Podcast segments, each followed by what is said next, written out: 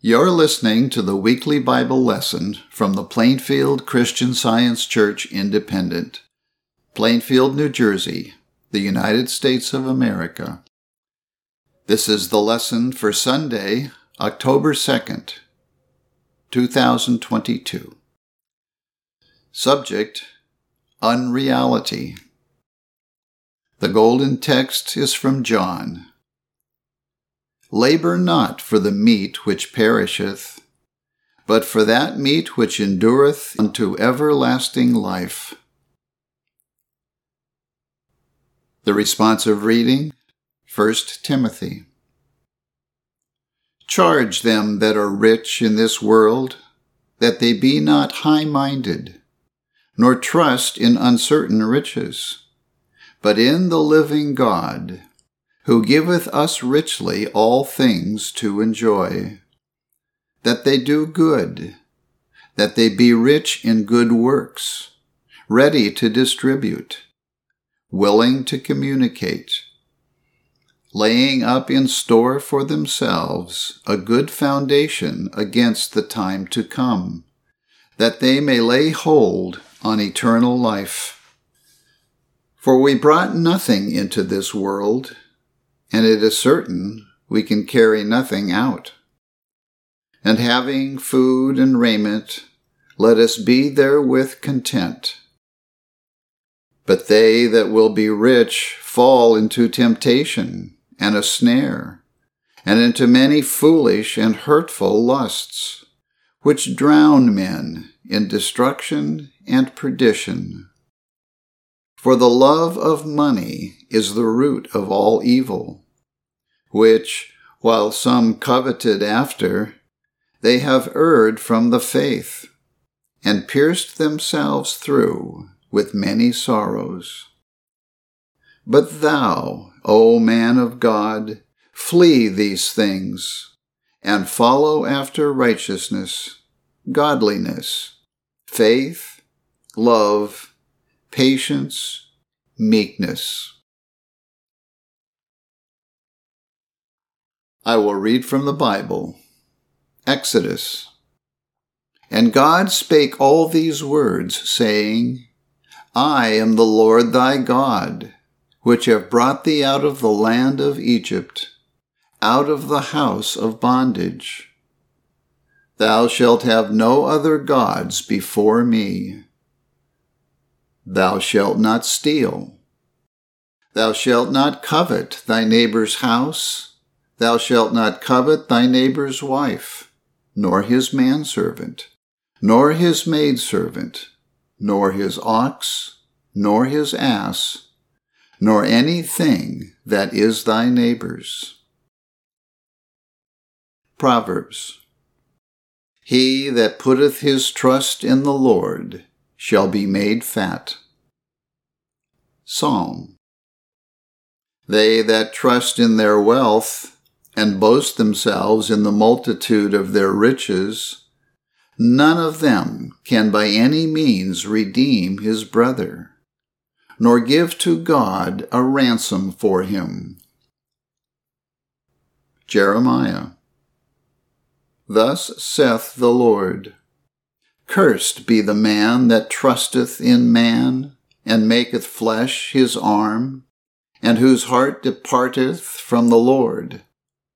For he shall be like the heath in the desert, and shall not see when good cometh, but shall inhabit the parched places in the wilderness, in a salt land, and not inhabited. Blessed is the man that trusteth in the Lord, and whose hope the Lord is. For he shall be as a tree planted by the waters, and that spreadeth out her roots by the river, and shall not see when heat cometh, but her leaf shall be green, and shall not be careful in the year of drought, neither shall cease from yielding fruit. Matthew. And Jesus went about all Galilee, teaching in their synagogues, and preaching the gospel of the kingdom, and healing all manner of sickness and all manner of disease among the people. And seeing the multitudes, he went up into a mountain. And when he was set, his disciples came unto him, and he opened his mouth and taught them, saying, Lay not up for yourselves treasures upon earth, where moth and rust doth corrupt, and where thieves break through and steal. But lay up for yourselves treasures in heaven, where neither moth nor rust doth corrupt, and where thieves do not break through nor steal. For where your treasure is, there will your heart be also. The light of the body is the eye. If therefore thine eye be single, thy whole body shall be full of light. But if thine eye be evil, thy whole body shall be full of darkness. If therefore the light that is in thee be darkness, how great is that darkness? No man can serve two masters. For either he will hate the one and love the other, or else he will hold to the one and despise the other. Ye cannot serve God and mammon. Luke. And he spake this parable unto them, saying, A certain man had two sons, and the younger of them said to his father, Father, give me the portion of goods that falleth to me. And he divided unto them his living. And not many days after, the younger son gathered all together, and took his journey into a far country, and there wasted his substance with riotous living. And when he had spent all, there arose a mighty famine in that land, and he began to be in want. And he went and joined himself to a citizen of that country, and he sent him into his fields to feed swine. And he would fain have filled his belly with the husks that the swine did eat, and no man gave unto him. And when he came to himself, he said, How many hired servants of my father's have bread enough and to spare, and I perish with hunger? I will arise and go to my father, and will say unto him, Father, I have sinned against heaven and before thee, and am no more worthy to be called thy son. Make me as one of thy hired servants. And he arose and came to his father. But when he was yet a great way off, his father saw him and had compassion, and ran and fell on his neck and kissed him. And the son said unto him, Father, I have sinned against heaven and in thy sight and am no more worthy to be called thy son. But the father said to his servants, Bring forth the best robe, and put it on him, and put a ring on his hand, and shoes on his feet, and bring hither the fatted calf, and kill it, and let us eat and be merry. For this my son was dead and is alive again. He was lost and is found. And it came to pass that when Jesus was returned, the people gladly received him, for they were all waiting for him.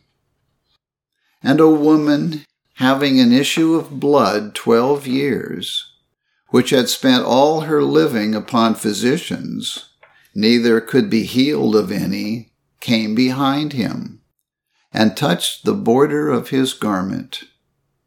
and immediately her issue of blood stanched. And Jesus said, Who touched me? When all denied, Peter and they that were with him said, Master, the multitude throng thee and press thee, and sayest thou, Who touched me? And Jesus said, Somebody hath touched me, for I perceive that virtue is gone out of me. And when the woman saw that she was not hid, she came trembling, and falling down before him, she declared unto him before all the people for what cause she had touched him, and how she was healed immediately. And he said unto her, Daughter, be of good comfort. Thy faith hath made thee whole. Go in peace. Isaiah. Thou wilt keep him in perfect peace, whose mind is stayed on thee, because he trusteth in thee. Trust ye in the Lord for ever. For in the Lord Jehovah is everlasting strength.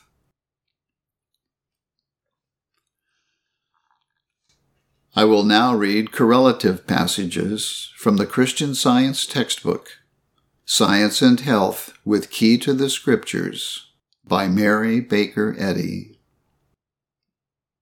Nothing is lost, and all is won by a right estimate of what is real. All reality is in God and His creation, harmonious and eternal. That which He creates is good, and He makes all that is made. Step by step will those who trust Him find that God is our refuge and strength, a very present help in trouble matter and its claims of sin, sickness, and death are contrary to God and cannot emanate from Him. There is no material truth. The physical senses can take no cognizance of God and spiritual truth. Human belief has sought out many inventions but not one of them can solve the problem of being without the divine principle of divine science. Deductions from material hypotheses are not scientific. They differ from real science because they are not based on the divine law divine science reverses the false testimony of the material senses, and thus tears away the foundations of error.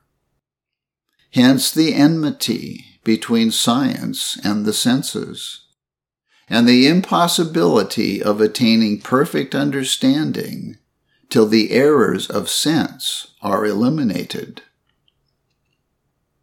Purse. laying up treasures in matter. Error. The first idolatry was faith in matter. The schools have rendered faith in drugs the fashion, rather than faith in deity. By trusting matter to destroy its own discord, health and harmony have been sacrificed. Such systems are barren of the vitality of spiritual power, by which material sense is made the servant of science, and religion becomes Christlike. Material medicine substitutes drugs for the power of God, even the might of mind, to heal the body scholasticism clings for salvation to the person instead of to the divine principle of the man Jesus. And his science, the curative agent of God, is silenced. Why? Because truth divests material drugs of their imaginary power and clothes spirit with supremacy. When the discoverer of Christian science is consulted by her followers as to the propriety, advantage, and consistency of systematic medical study, she tries to show them that under ordinary circumstances, a resort to faith in corporeal means tends to deter those who make such a compromise from entire confidence in omnipotent mind as really possessing all power. If we trust matter, we distrust spirit. God never ordained a material law to annul the spiritual law. If there were such a material law, it would oppose the supremacy of spirit, God, and impugn the wisdom of the Creator. Jesus walked on the waves, fed the multitude, healed the sick, and raised the dead in direct opposition to material laws. His acts were the demonstration of science, overcoming the false claims of material sense or law. Science shows that material conflicting mortal opinions and beliefs emit the effects of error at all times. But this atmosphere of mortal mind cannot be destructive to morals and health when it is opposed promptly and persistently by Christian science. Truth and love antidote this mental miasma and thus invigorate and sustain existence Unnecessary knowledge gained from the five senses is only temporal, the conception of mortal mind, the offspring of sense, not of soul, spirit, and symbolizes all that is evil and perishable. The erring human mind is inharmonious in itself. From it arises the inharmonious body. To ignore God as of little use in sickness is a mistake. Instead of thrusting him aside in times of bodily trouble and waiting for the hour of strength in which to acknowledge him, we should learn that he can do all things for us in sickness as in health. Take away wealth, fame, and social organizations, which weigh not one jot in the balance of God, and we get clearer views of principle. Break up cliques, level wealth with honesty. Let worth be judged according to wisdom, and we get better views of humanity to all that is unlike, unerring, and eternal mind, this mind saith, Thou shalt surely die. And elsewhere the scripture says that dust returns to dust. The non intelligent relapses into its own unreality. Matter never produces mind. The immortal never produces the mortal. Good cannot result in evil.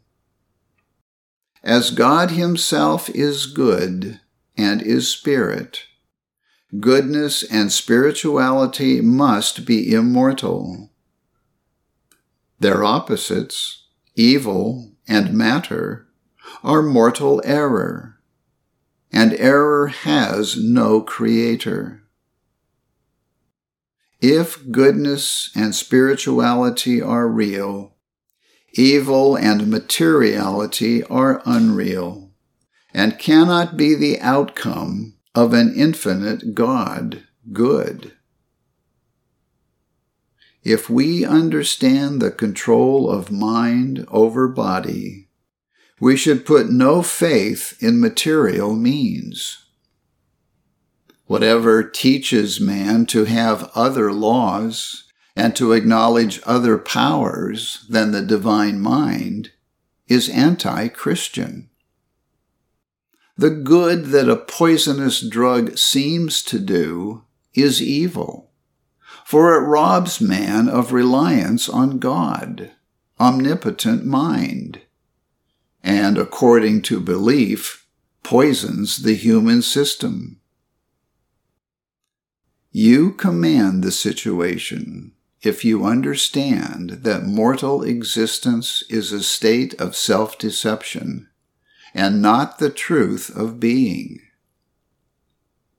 Mortal mind is constantly producing on mortal body the results of false opinions, and it will continue to do so until mortal error is deprived of its imaginary powers by truth, which sweeps away the gossamer web of mortal illusion. The confidence inspired by science lies in the fact that truth is real and error is unreal. Error is a coward before truth when we come to have more faith in the truth of being than we have in error, more faith in spirit than in matter, more faith in living than in dying, more faith in God than in man, then no material suppositions can prevent us from healing the sick and destroying error.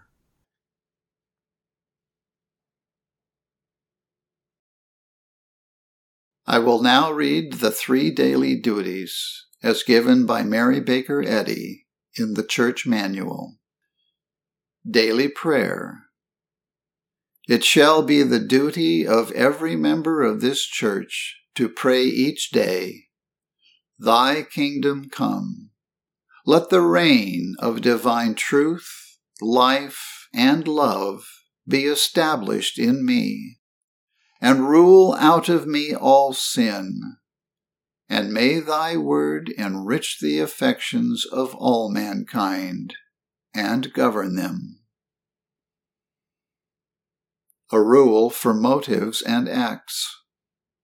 Neither animosity nor mere personal attachment should impel the motives or acts of the members of the Mother Church.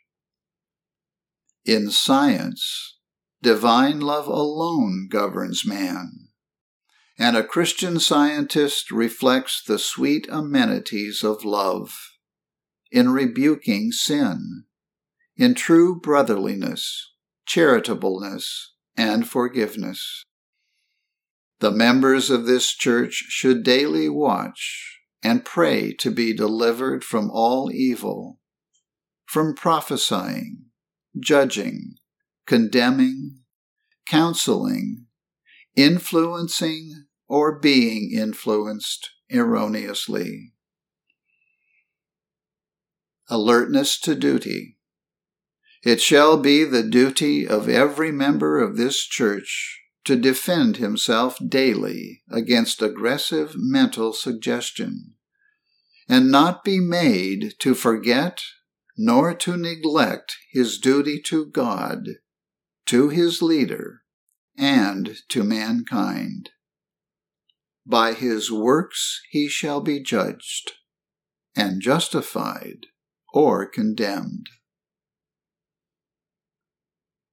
And from Science and Health Christian scientists, be a law to yourselves that mental malpractice cannot harm you either when asleep or when awake.